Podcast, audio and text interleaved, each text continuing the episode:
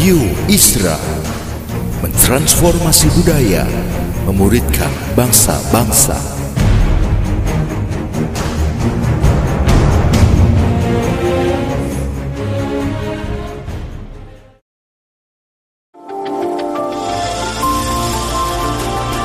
Voice of Paradigm menyuarakan paradigma kebenaran firman Tuhan yang esensi untuk memperlengkapi Anda menggenapi misi dan panggilan ilahi. Selamat mendengarkan.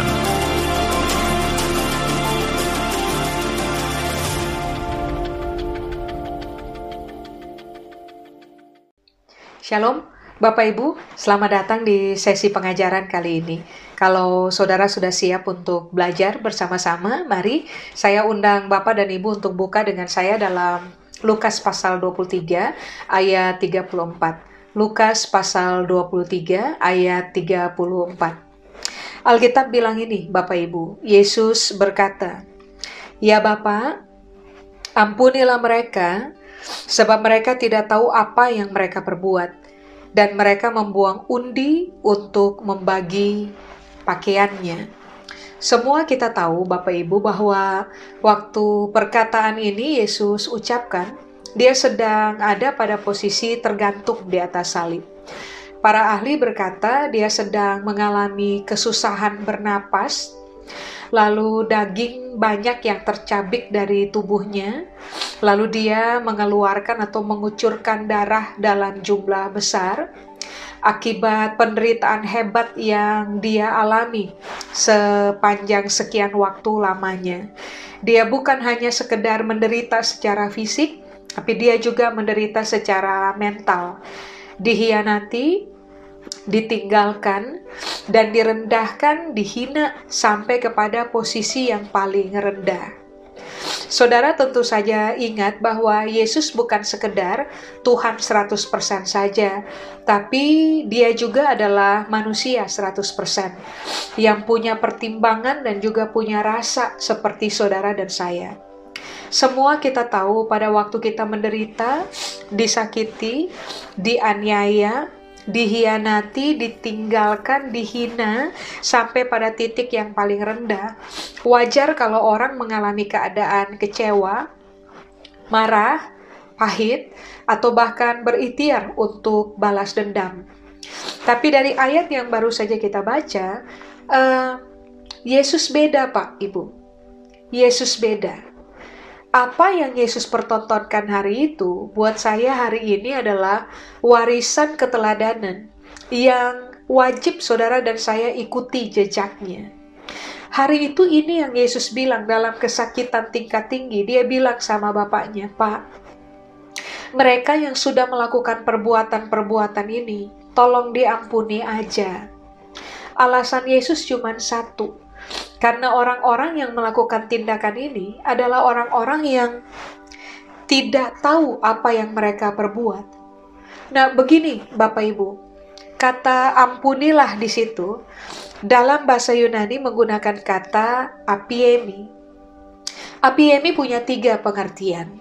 Pengertian yang pertama adalah maafkanlah.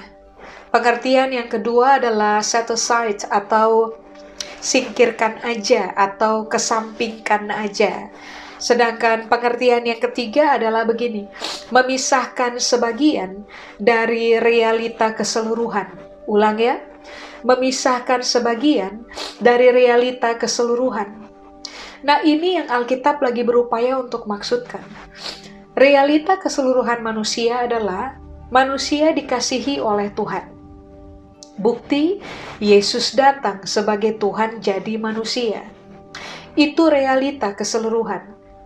Nah, realita sebagian dari manusia adalah manusia ini berdosa. Nah, ini yang Yesus bilang sama bapaknya.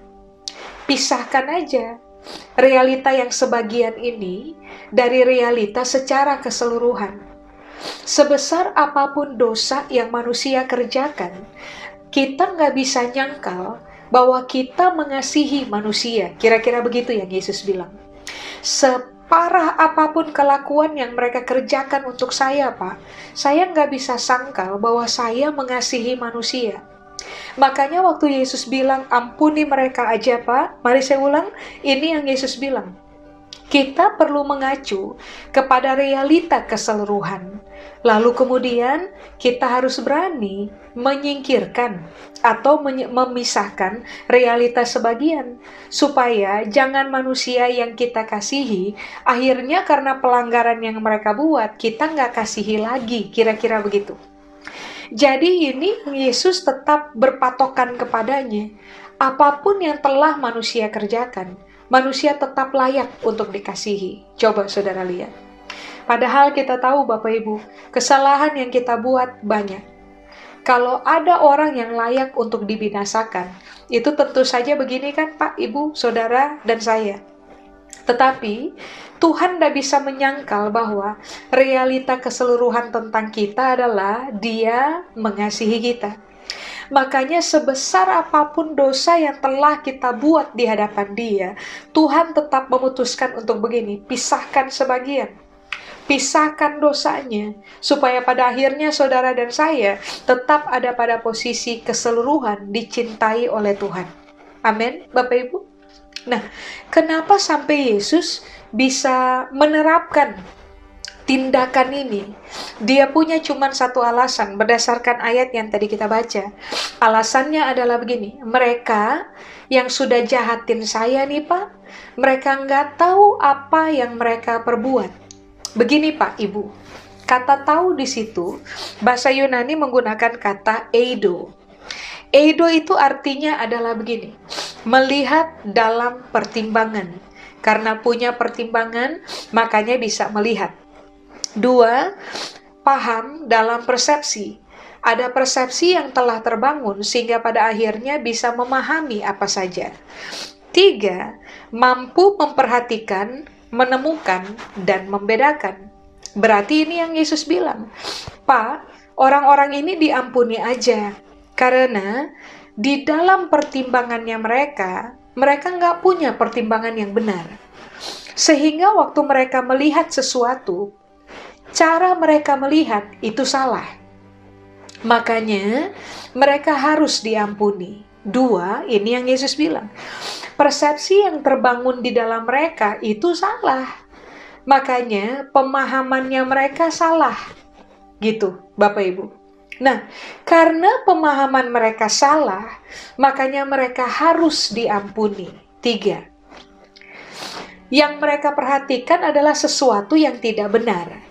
Yang mereka temukan adalah sesuatu yang tidak benar, sehingga mereka sukar membedakan mana yang benar dan mana yang salah.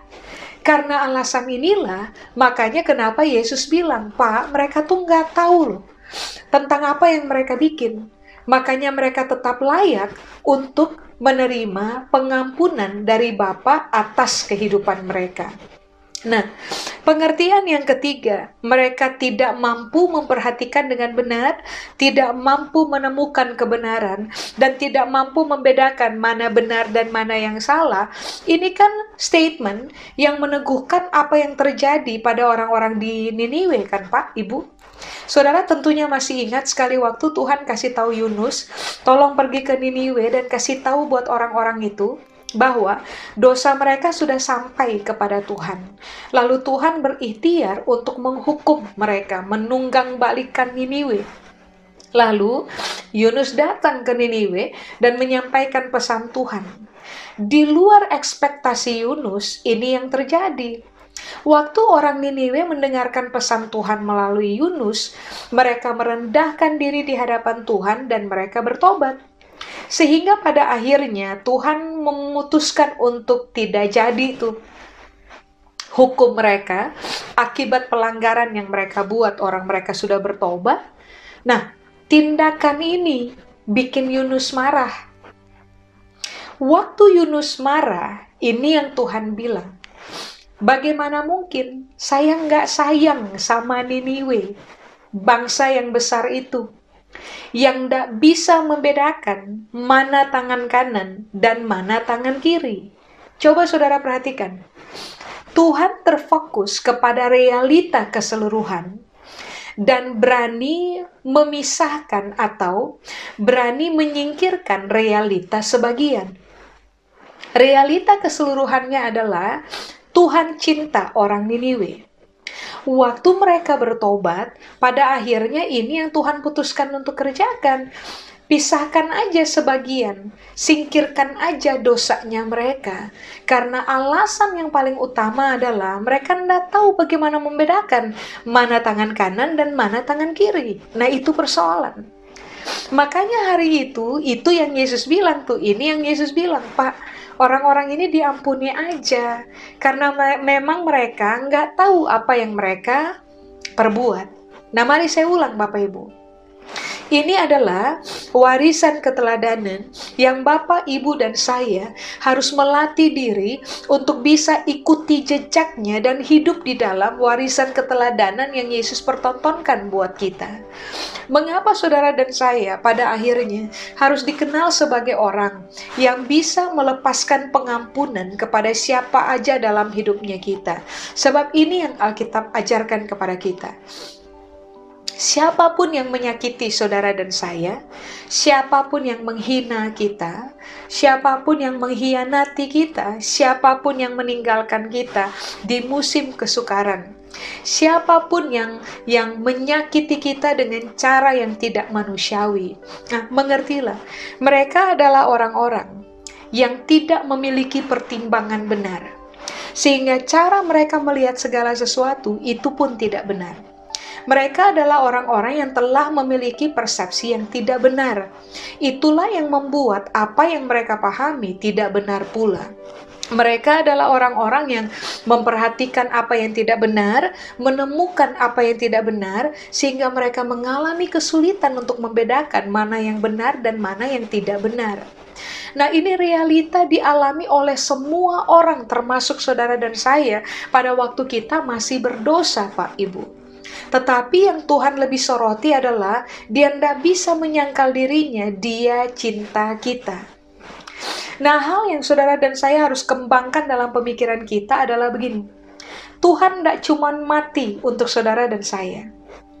Tuhan tidak cuma bangkit untuk saudara dan saya. Dia mati dan dia bangkit untuk semua orang. Termasuk orang-orang yang tidak tahu berterima kasih, termasuk orang-orang yang jahat, termasuk orang-orang yang banyak melakukan pelanggaran dalam kehidupan, terutama dalam kehidupannya kita. Tuhan cinta mereka, Tuhan mati untuk mereka. Persepsi yang benar ini harusnya terbangun juga, kita bangun di dalam persepsi kita. Supaya pada akhirnya ketika saudara dan saya disakiti oleh siapa aja, kita berani memisahkan apa yang sebagian untuk pada akhirnya mempertahankan apa yang utuh, yaitu kasih Tuhan kepada manusia, kasih Tuhan yang bekerja di dalam kehidupan saudara dan saya. Amin. Nah, mari saya ajak saudara untuk buka dengan saya dalam Matius pasal yang ke-6, Bapak Ibu, ayat 12, lalu saya lompat ayat 14 sampai dengan ayat yang ke-15. Matius pasal 6, ayat 12, lompat ayat 14 sampai dengan ayat 15. Dan ampunilah kami akan kesalahan kami, seperti kami juga mengampuni orang yang bersalah kepada kami. 14. Karena jikalau kamu mengampuni kesalahan orang, Bapakmu yang di sorga akan mengampuni kamu juga. Tetapi jikalau kamu tidak mengampuni orang, Bapakmu juga tidak akan mengampuni kesalahanmu. Nah, puji Tuhan, Yesus telah meninggalkan teladan untuk kita. Baru kemudian, ini yang sisi lain dari Alkitab mengajarkan kebenaran ini buat kita. Waktu Yesus ajar murid-muridnya berdoa, salah satu inti di dalam doa yang Yesus ajar adalah, ampunilah kami akan kesalahan kami, seperti kami juga mengampuni orang yang bersalah kepada kami. Nah, sekarang mari kita lihat kata bersalah. Sebab begini, Pak, Ibu, kita bersalah, Tuhan ampuni. Kita bersalah kepada Tuhan, Tuhan mengampuni kita. Ini yang Tuhan ajar. Orang bersalah kepada kita, kita harus mengampuni mereka. Sekarang mari kita lihat pengertian dari kata bersalah. Kata bersalah di situ, Bapak Ibu, Bahasa Yunani-nya menggunakan kata opheiletes. Opheiletes itu artinya adalah begini, orang yang berhutang pada kita. Hutang di sini bukan sekedar hutang uang, Pak, Ibu. Orang yang berhutang maaf kepada kita, orang yang berhutang terima kasih kepada kita, orang yang berhutang nyawa kepada kita. Nah, ini Alkitab bilang, orang-orang itu, saudara dan saya, seperti Tuhan ngampuni kita, kita harus mengampuni mereka.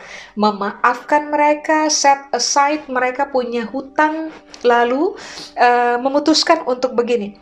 Pisahkan sebagian dari keseluruhan. Orang-orang ini adalah orang-orang yang juga dikasihi oleh Tuhan. Tuhan mati untuk mereka. Nah, ini yang Alkitab bilang. Saudara dan saya harus berani memutuskan untuk memaafkan mereka ketika mereka nggak bisa bayar hutang untuk kita. Artinya kan begini, mereka nggak berterima kasih untuk kita. Dengan semua kesalahan yang telah mereka buat, mereka bahkan tidak pernah minta maaf ke kita. Kita telah menyelamatkan mereka, bahkan menyelamatkan nyawanya mereka, tetapi mereka mengangkat tumit ke depan mukanya kita, wajahnya kita. Lalu mereka berhutang kepada kita, uang misalnya, dan sudah 2000 tahun terakhir ini mereka nggak bayar, dan mereka berlaku seolah-olah mereka tidak pernah berhutang pada kita.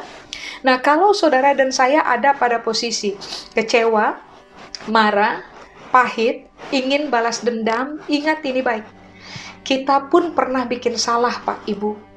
Dan Tuhan mengampuni kita. Nah, ini yang Tuhan ajar. Seperti Dia melakukannya untuk kita, baiklah, kita juga melakukan hal yang sama untuk orang yang bersalah kepada kita. Bapak, Ibu, secara teori saya tahu betul, ini gampang untuk dibicarakan.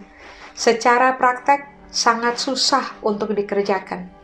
Itulah sebabnya mengapa kita perlu merenungkan firman Tuhan, mengakar di dalam pemahaman, sehingga apa yang merupakan kebenaran yang diajarkan oleh Tuhan kepada kita berubah menjadi keyakinan. Kalau kebenaran firman Allah telah berubah menjadi keyakinan akarannya kita, maka saudara dan saya secara natural akan dengan sadar dan sengaja memilih untuk mengampuni orang yang telah bersalah kepada kita atau orang yang telah berhutang kepada saudara dan saya. Nah, kata bersalah di situ, arti yang berikutnya adalah begini, orang yang melakukan pelanggaran atau dosa kepada kita. Pengertian berikutnya, orang yang telah melanggar ikatan janji dengan kita. Covenant. Bisa jadi ikatan janji di dalamnya adalah ikatan janji dalam pernikahan. Suami yang langgar ikat janji terhadap istrinya, istri yang langgar ikat janji terhadap suaminya. Nah, ini yang Alkitab bilang, itu bersalah. Yang seperti ini, Pak, Ibu, Alkitab ajar kita, ampuni. Karena kita pun pernah ada pada posisi yang sama, Pak, Ibu. Kita berhutang pada Tuhan, dan kita nggak mampu bayar. Kita bikin dosa, kita bikin pelanggaran. Kita juga langgar covenant, ikatan janji dengan Tuhan. Tapi Tuhan mengampuni kita. Nah, prinsip ini saudara dan saya harus mainkan di dalam kehidupan tiap-tiap hari yang saudara dan saya jalani, Pak, Ibu. Lalu berikutnya, kata bersalah itu artinya adalah begini, orang yang belum tebus salahnya mereka atau belum tebus luka yang mereka timbulkan untuk kita. Artinya kan begini, ada orang-orang yang bikin salahnya kelewatan, sampai bikin saudara dan saya terluka dengan hebat.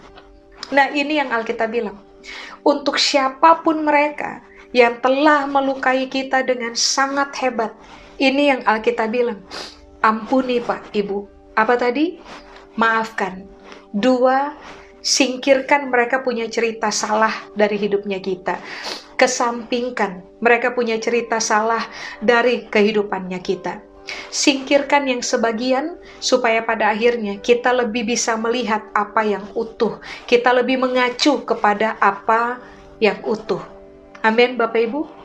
Nah, begini, Kenapa ini penting untuk dikerjakan, Bapak Ibu? Sebab Alkitab bilang, ingat, Matius pasal 6, ayat 14 dan ayat 15, ini dialokasikan kepada murid-murid. Orang-orang yang sudah terbiasa dengar Yesus punya pengajaran. Orang-orang yang sudah hidup di dalam Yesus. Ini yang Yesus bilang. Kalau kamu tidak mengampuni orang yang bersalah kepada kamu, maka Bapakmu yang di sorga nggak mungkin akan ampuni kamu. Berarti kan sekarang pertaruhannya berat, Pak, Ibu. Saudara dan saya telah menerima warisan gaya hidup Yesus. Justru waktu dia teraniaya, dia lepaskan pengampunan kepada orang yang bikin salah untuk hidupnya. Warisan keteladanan itu diwariskan kepada kita. Diajarkan oleh Yesus bukan sekedar teori, tapi dia mempraktekannya. Dia meninggalkan jejak keteladanan supaya Bapak, Ibu, dan juga saya mengikutinya. Supaya pada akhirnya, waktu kita hidup dalam pengampunan, kita mengenal Tuhan, kita iring Yesus, kita mengabdi dalam pelayanan kita kepada Yesus, dan kita putuskan untuk melepaskan pengampunan kepada siapa saja. Ini yang Alkitab bilang, maka kesalahan apapun yang kita buat dalam hidup, Bapak ampuni. Sebaliknya, waktu saudara dan saya mengaku percaya Yesus, lalu kemudian kita memutuskan untuk begini, dengarkan pengajaran Kristus berkali-kali, tapi ada orang yang bikin salah sama kita, dan kemudian saudara dan saya tidak memutuskan untuk berani melepaskan pengampunan kepada mereka. Ini yang Alkitab bilang, pertaruhannya berat, Pak, Ibu. Pertaruhan beratnya adalah begini, Tuhan tidak akan ampuni saudara dan saya. Makanya, kenapa tadi saya jelaskan lebih dulu kepada Bapak dan Ibu bahwa ada teladan untuk diikuti. Yesus berhasil as a human being, sebagai manusia 100% dia berhasil melakukan tindakan yang dia kerjakan. Nah, kita juga manusia 100%. Apakah kita bisa berhasil mengerjakannya? Bisa, Pak, Ibu. Bisa. Mengapa? Karena jejak keteladanan Yesus sudah tinggalkan. Persoalannya sekarang begini, mau atau tidak? Pertaruhannya, ingat, cukup berat. Kalau saudara dan saya nggak mau mengampuni orang yang bersalah kepada kita, yang susah kita, Pak, Ibu. Kesusahan kita adalah, Alkitab tadi bilang di ayat 14-15, Tuhan tidak akan mengampuni kita. Nah, sekarang mari saya undang saudara untuk buka dengan saya dalam Matius pasal 18. Saya menyarankan Bapak dan Ibu untuk membaca ayat 21 sampai ayat 35. Sebab tentu saja saya tidak akan baca semuanya, sangat panjang, Pak, Ibu. Matius pasal 18 ayat 21 sampai dengan ayat yang ke 35. Saya baca ayat 21. Kemudian datanglah Petrus dan berkata kepada Yesus, Tuhan, sampai berapa kali aku harus mengampuni saudaraku jika ia berbuat dosa terhadap aku? Sampai 7 kali. Saudara garis bawahi di ayat 21 ya. Ini yang Yesus bilang, ini yang Petrus bilang. Yang menyakiti dia adalah saudara. Berarti kita harus siap dengan realita bahwa orang-orang yang berpotensi besar untuk menyakiti saudara dan saya dalam hidup adalah orang-orang terdekatnya kita. 1. 2. Di ayat 21, ini yang Petrus bilang, bukan saya yang salah, saudara saya yang salah. Lalu Petrus menggunakan pendekatan yang ketiga. Nah, kalau saudara saya yang salah, saya harus ampuni berapa kali? 7 kali? Jadi rupa-rupanya Petrus secara manusia punya standar mengampuni, ukuran mengampuni. Ukuran yang Petrus mainkan adalah 7 kali. Sudah? Nah, mari lihat ayat 22. Di ayat 22, Yesus berkata kepadanya, bukan, aku berkata kepadamu, bukan sampai 7 kali, melainkan sampai 70 kali, 7 kali. Kalau saudara perhatikan ayat 22, saudara akan menemukan bahwa ini yang Yesus bilang. Kalau mau ampuni orang, Petrus, jangan pakai ukuran manusia. Kalau mau ampuni orang, pakai Tuhan punya ukuran. Tadi saya sudah bilang kepada Bapak dan Ibu, ada standar yang Tuhan ajarkan kepada kita, bahwa ada orang-orang yang bikin salah dalam kehidupan kita. Apa yang harus kita putuskan untuk kerjakan adalah maafkan mereka, set aside, singkirkan, pinggirkan, kesampingkan mereka punya salah. Lalu yang terakhir, ini yang Alkitab bilang kan, pisahkan sebagian dari keseluruhan. Sadarilah bahwa anyway, mereka tetap dikasihi oleh Tuhan. Kita pun harus belajar untuk mengasihi mereka, supaya pada akhirnya saudara dan saya bisa mengampuni kesalahan yang mereka buat dalam kehidupan kita, yang bahasa Alkitab bilang ini, yang sebagian itu. Jadi ingat, kalau mau ampuni orang, jangan pakai standar pribadi. Kalau mau ampuni orang, pakai Tuhan punya standar. Sebesar Tuhan mengampuni kita, sebesar itu pula lah kita harus mengampuni orang-orang di dekat kita. Ingat, ini yang Alkitab pernah bilang, ukuran yang kamu pakai untuk mengukur akan dipakai oleh Tuhan untuk mengukur kamu. Bahasa saya adalah begini, ukuran yang kita pakai untuk kita ukurkan kepada orang lain, ukuran itu Tuhan akan pakai untuk ukur kita. Tadi kan Alkitab sudah bilang, kalau kamu ngampuni orang bersalah, Bapak ngampuni kamu.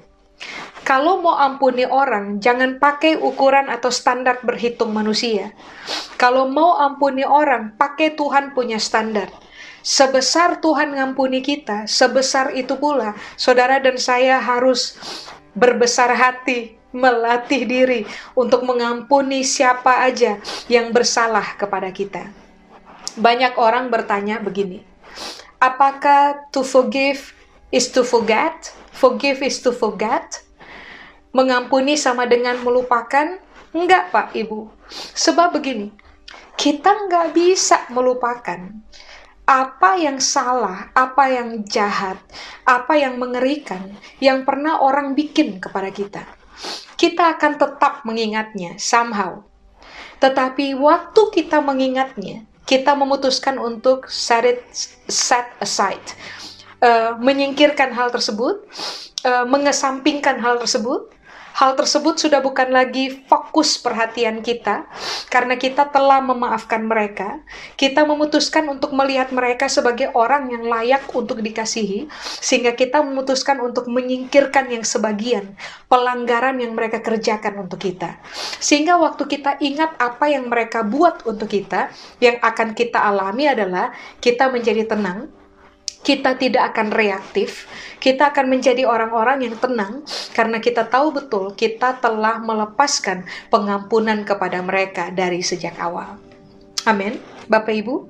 Nah sekarang ayat yang tadi saya baca 21 dan 22, sekarang cerita lanjutannya ke bawah, ayat 23 sampai ke bawah adalah cerita tentang ini, Pak Ibu. Seorang hamba yang berhutang kepada tuan. Lalu kemudian didapati bahwa tuan ini mendapati sang hamba tidak bisa bayar. Lalu tuan ini berkata kepada hamba itu bahwa ya sudah, kita jual saja semua yang kamu punya, termasuk istri, termasuk anak, termasuk kamu, untuk pada akhirnya melunaskan hutang.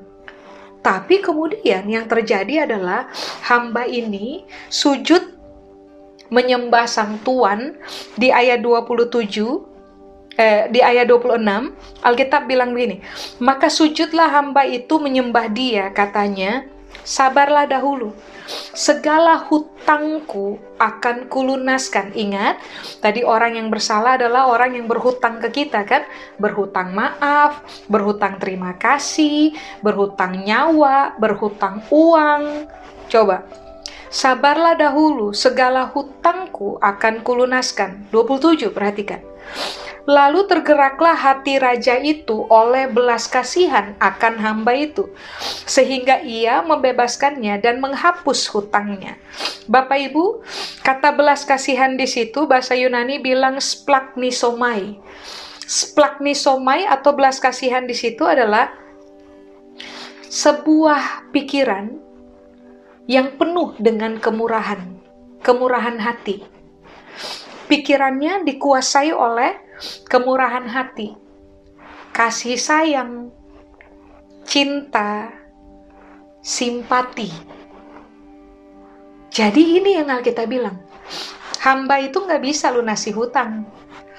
Tapi sang raja di dalam isi pikirnya itu ada kemurahan hati, kasih sayang, cinta, belas kasihan yang lembut, dan simpati.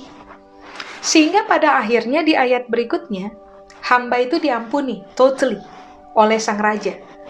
Tapi di ayat-ayat berikutnya, waktu hamba tersebut sudah ada pada posisi terampuni, dia keluar dan dia ketemu dengan orang yang berhutang padanya. Nah, waktu orang yang berhutang itu ketemu dengan dia, hamba yang dibebaskan dari hutang ini hamba minta utangnya diganti, utangnya dibayar. Nah, orang yang berhutang minta waktu karena nggak bisa bayar. Tetapi, hamba yang telah diampuni ini menolak, lalu ayat 30 bilang, dia menyerahkan kawannya untuk masuk ke penjara sampai hutangnya dilunasi. Nah, rupa-rupanya apa yang dikerjakan oleh orang yang telah diampuni hutangnya ini terdengar oleh raja yang mengampuni. Sehingga pada akhirnya di ayat 32, Alkitab bilang ini, raja itu menyuruh memanggil orang itu dan berkata kepadanya, "Hai hamba yang jahat, seluruh hutangmu telah kuhapuskan, karena engkau memohonkannya kepadaku. Bukankah engkau pun harus mengasihani kawanmu seperti aku telah mengasihani engkau?" Coba saudara lihat, standarnya jelas. Karena Tuhan ngampuni kita, kita harus ngampuni orang lain. Karena Tuhan hapus hutangnya kita, kita harus berani hapus hutangnya orang lain. Ingat, standar yang kita pakai mengampuni itu bukan lagi standarnya kita. Standar yang kita pakai mengampuni adalah standar yang Tuhan kenakan, yang Tuhan ajarkan, untuk pada akhirnya saudara dan saya harus memutuskan untuk bermain menggunakan standar itu. Nah begini Pak Ibu, kita mendapatkan keselamatan gratis, iya. Kita berpindah dari kerajaan gelap masuk kepada kerajaan terang, puji Tuhan. Di dalam kerajaan ini, Tuhan memerintah sebagai raja. Di dalam kerajaan ini ada aturan main, ada hukum, ada standar. Nah, standar dalam kerajaan Allah itu tinggi. Makanya ketika saudara dan saya melatih diri untuk terbiasa, dengar-dengaran firman Allah, renungkan, pelajari, memahaminya, saudara dan saya akan secara natural dalam latihan tiap-tiap hari dimampukan oleh Tuhan, dimampukan oleh Roh Tuhan, sehingga pada akhirnya kita di dalam seluruh keterbatasan kita bisa mengerjakan standar kerajaan Allah yang tinggi ini. Sebab begini, kalau standar ini nggak bisa kita kerjakan, Tuhan nggak mungkin suruh kita untuk melakukannya. Saya balik. Karena Tuhan suruh kita melakukannya, artinya Tuhan tahu betul saudara dan saya dapat melakukannya. Persoalannya sekarang begini, kita mau melakukannya atau tidak? Nah, untuk semua orang yang telah diampuni, tetapi tidak mau mengampuni, sama seperti hamba ini, ternyata yang terjadi berikutnya adalah di ayat 34, maka marahlah tuannya itu dan menyerahkannya kepada algojo-algojo sampai ia melunaskan seluruh hutangnya. 35. Maka Bapakku yang di sorga akan berbuat demikian juga terhadap kamu apabila kamu masing-masing tidak mengampuni saudaramu dengan segenap hatimu. Nah, ini yang Alkitab bilang.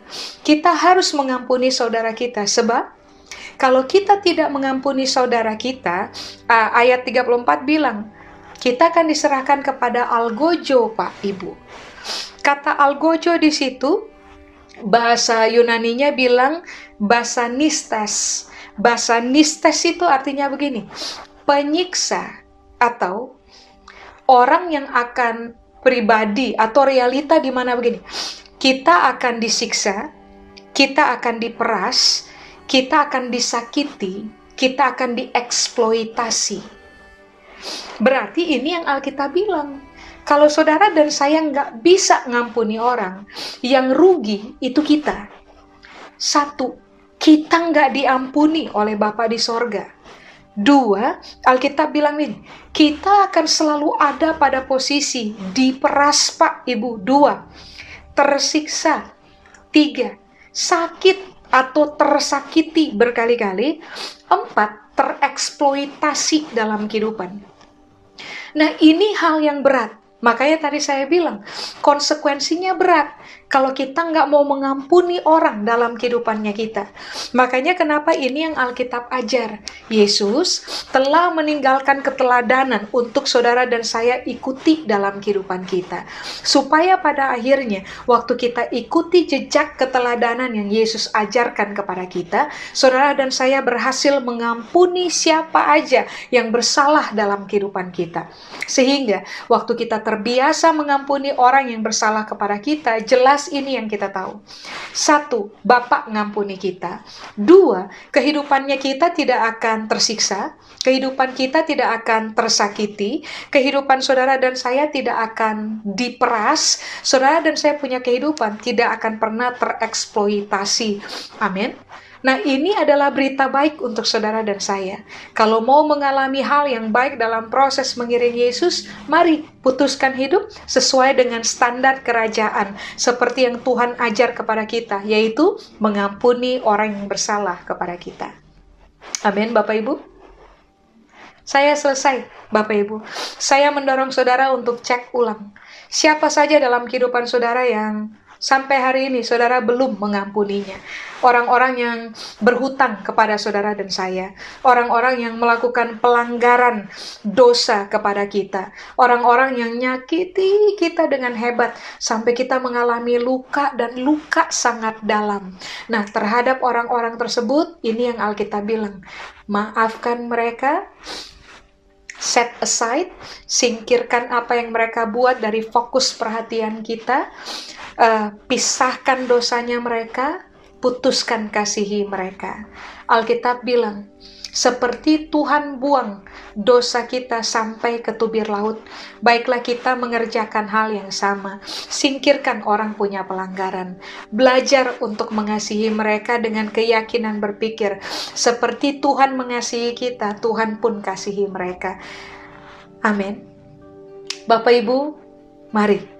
Saudara pasti bisa, saya pasti bisa, karena Tuhan akan memberikan kekuatan kepada kita, sehingga pada akhirnya kita akan dikenal sebagai orang-orang yang mahir mengampuni orang yang bersalah kepada kita, mulai dari hari ini sampai hari terakhir kita hidup. Amin. Mari saya ajak Bapak dan Ibu kita berdoa bersama.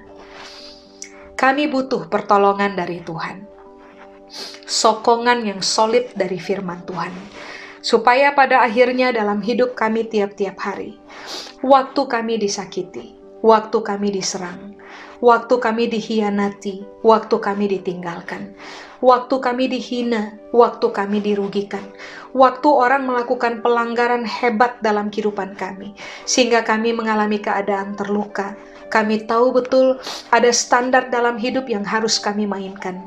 Kami harus memutuskan untuk mengampuni mereka, sama seperti Yesus mengampuni kami. Supaya pada akhirnya, seumur hidup yang kami tahu adalah kasih setia Tuhan akan Tuhan lanjutkan atas kehidupan kami.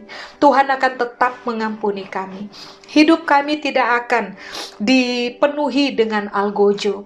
Kami tidak akan mengalami keadaan tersakiti. Kami tidak akan mengalami keadaan diperas.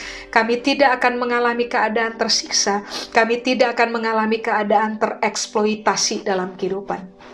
Merdekakan kami dari kemarahan, merdekakan kami dari kepahitan, merdekakan kami dari dendam, merdekakan kami dari kecewa karena firman Allah kami setujui, supaya pada akhirnya kami menjadi orang-orang merdeka yang hidup dan menerima berkat Tuhan secara leluasa di dalam kerajaan Allah. Seluruh firman ini Tuhan materaikan di dalam pertimbangan kami, di dalam perenungan kami, supaya seumur hidup kami terlatih sebagai pelaku-pelaku kebenaran dan bukan hanya pendengar saja. Berkat-Mu menyertai kami turun-temurun. Kepada Tuhan seluruh kemuliaan, di dalam nama Yesus kami berdoa. Amin. Amin. Tuhan memberkati Bapak Ibu.